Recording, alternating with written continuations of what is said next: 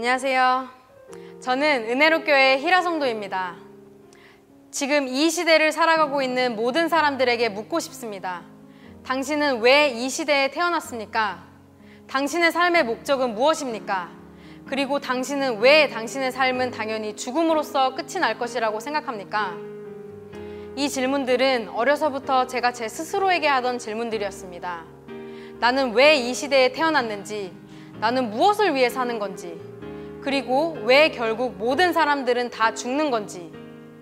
제겐 너무나 큰 의문들이었고 죽음이라는 것은 두려움의 대상이었습니다. 저는 제 삶의 목적을 알지 못했습니다. 목적을 알지 못했기에 구체적인 삶의 계획 없이 막연하게 살았지만, 큰 죄를 짓고 산 것은 아니었기에 그냥 남들이 다 살듯 평범하게 살다가 죽으면 끝인 줄 알았습니다. 학생 때는 가족의 지원 하에 고등학교는 중국에서, 대학교는 캐나다에서 유학할 수 있었습니다. 공부를 하긴 했지만 항상 눈앞에 닥친 시험을 위해서 공부했고, 시험 이후에는 그마저도 다 잊어버리기 일쑤였습니다. 여전히 제 삶에 명확한 목표나 목적은 없었고, 미래는 불분명했으며 제 삶은 언제나 물음표였습니다. 살면서 남한테 피해 끼치지 않고 착하게 살면 죄를 짓지 않는 것인 줄 알았습니다. 혼자만 아는 죄를 짓고도 죄인 줄 모르고 살았고, 드라마와 영화 등 미디어를 통하여 음란하고 폭력적인 문화에 자연스레 노출되었습니다. 인터넷으로 검색하면 웬만한 것은 다 찾을 수 있는 시대이기 때문에 육체의 정욕을 위해 음란물을 찾아보기도 했고, 동성애는 그저 다양한 삶의 종류 중 하나이며 굳이 좋아하거나 싫어하고 배척할 필요도 없다고 생각하는 저 스스로를 개방적이며 현대적인 사람이라고 여겼습니다. 죄를 몰랐기에 분별할 수도, 분별을 해야겠다는 생각도 못했습니다. 그리고 저는 하나님도 예수님도 기독교에 대해서도 별로 아는 것이 없는 비기독교인이었습니다. 그냥 종교가 없는 게 아니라 이 세상에 신은 존재하지 않는다고 믿던 무신론자였습니다. 교회를 다니는 가족이 한 명도 없었고, 이과 계열을 전공하신 부모님들을 따라 세상에서 가르치는 빅뱅 이론, 진화설 등은 의심 없이 믿었습니다. 이 세상에 일어난 모든 창조는 당연히 과학적으로 설명해야 한다고 생각했습니다. 그러나 종교는 비논리적이라고 생각했고, 하나님께서 살아계심도 알지 못했습니다. 예수님은 영화나 책을 통해서 알고는 있었지만 무슨 전래동화나 신화 속에 나오는 상상 속의 인물인 줄로만 알았고, 성경 또한 읽기 힘든 서양 종교책, 전 세계 베스트셀러이며 스테디셀러인 책으로만 생각했습니다. 천국과 지옥 또한 기독교인이 죽으면 가는 곳, 그 정도로 생각했습니다. 그런데 어느 날부터 저희 어머님께서는 교회를 다니기 시작하셨고, 제가 한국에만 들어오면 항상 반강제적으로 교회에 끌려갔습니다. 엄마랑 싸우기 싫어서 따라가줬을 뿐이었고, 대부분 이어폰을 꽂고 노래를 들으며 자리나 지키다가 왔습니다. 광주의 신앙교회의 담임 목사는 성경 한 구절을 읽고 세상 사람 수준의 도덕적인 이야기와 돈 이야기가 전부였고, 새순교회의 새벽 예배 역시 성경 한 구절을 읽고 그 문자적인 의미만 잠깐 얘기한 게 전부였습니다.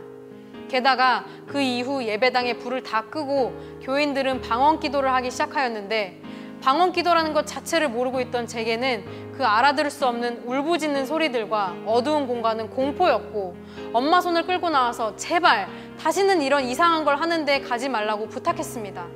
그리고 저는 교회와는 더더욱 멀어졌습니다. 다시 귀국했더니 이번에는 어머님이 은혜로교회 가자고, 이 교회는 이전까지의 교회들과 다르니 꼭 가야 한다고 하셨습니다. 여전히 교회에는 가기 싫었지만 교회를 안 가면 엄마랑 또 싸워야 하니 그냥 말을 들어주고 가서 음악이나 듣다 오자라고 생각하고 따라갔습니다.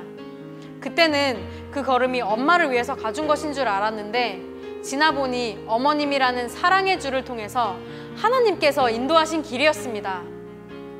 은혜로교회에 와서 진리의 성령이시며 또 다른 보혜사로 하나님께서 우리에게, 그리고 이 세상에 보내주신 우리 신옥주 목사님을 만났고, 우리 목사님의 입을 통해서 전해지는 하나님의 말씀을 듣고 나서 처음 알았습니다.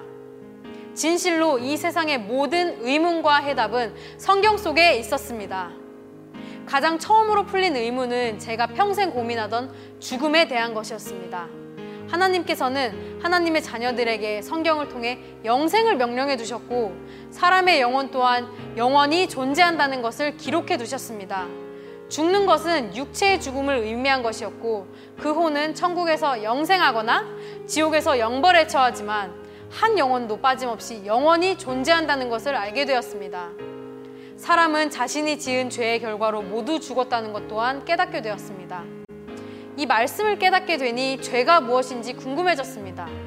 도덕적으로 그리고 세상법에 위반되는 죄도 당연히 죄이지만 하나님을 그리고 예수 그리스도를 믿지 않는 것이 진실로 하나님 앞에 죄였습니다. 자살도 죄였고 동성애도 죄의 결과였습니다.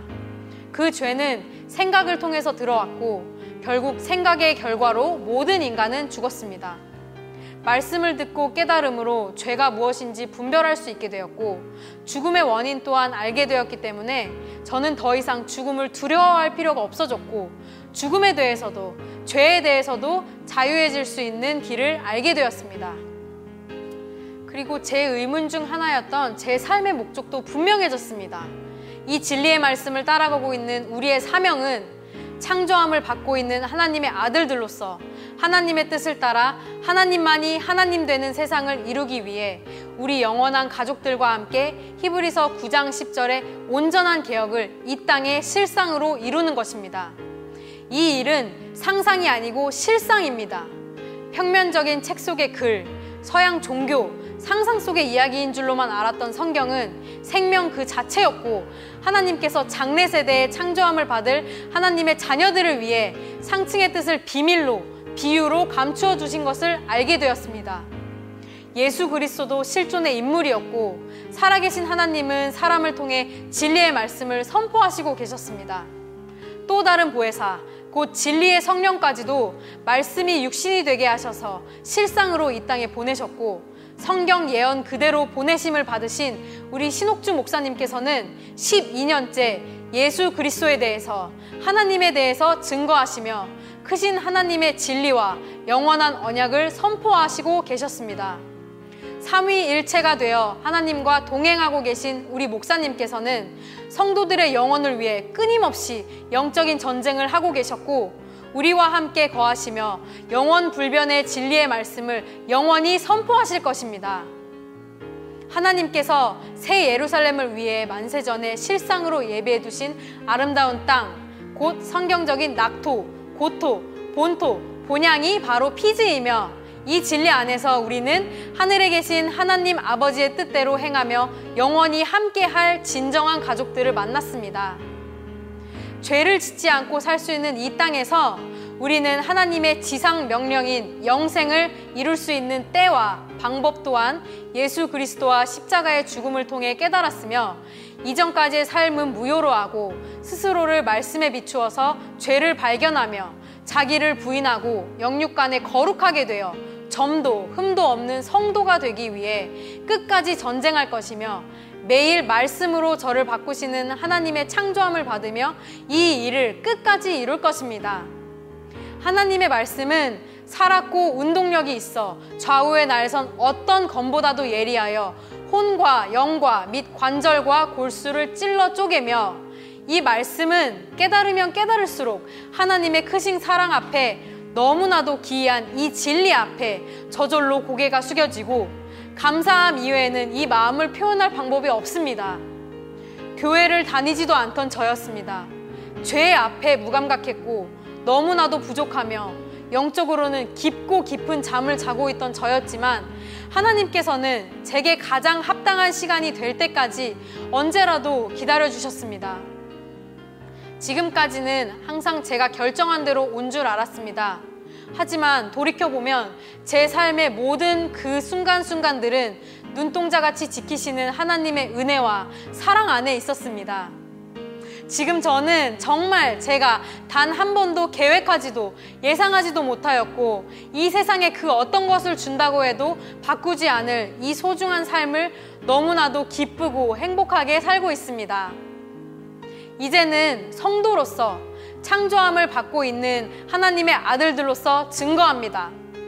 하나님께서는 이미 진리의 성령이시며 또 다른 보혜사로 말씀이 육신이 되신 우리 신옥주 목사님을 여호와의 날, 인자의 날, 심판날이며 일곱째 날인 이 시대에 이 세상의 실상으로 보내주셨고, 때를 따라 양식을 먹이시는 우리 목사님을 통해서 십이 년째 하나님의 상층의 복음이 선포되고 있습니다. 그리고 성령을 회방하는 자는 사하심을 영원히 얻지 못하고 영원한 죄에 처하게 되며, 기독교인이든 비기독교인이든 지금 이 시대를 살고 있는 모든 사람들은 육체가 살아있을 때에 공의의 하나님의 법에 따라 영원히 결정됩니다. 이 거룩한 진리를 마음에 받아 누구라도 자기를 부인하고 지금이라도 이 말씀 앞으로, 영원한 진리로, 그리고 우리 성부 하나님께로 돌아와야 함을 진실로 권면합니다.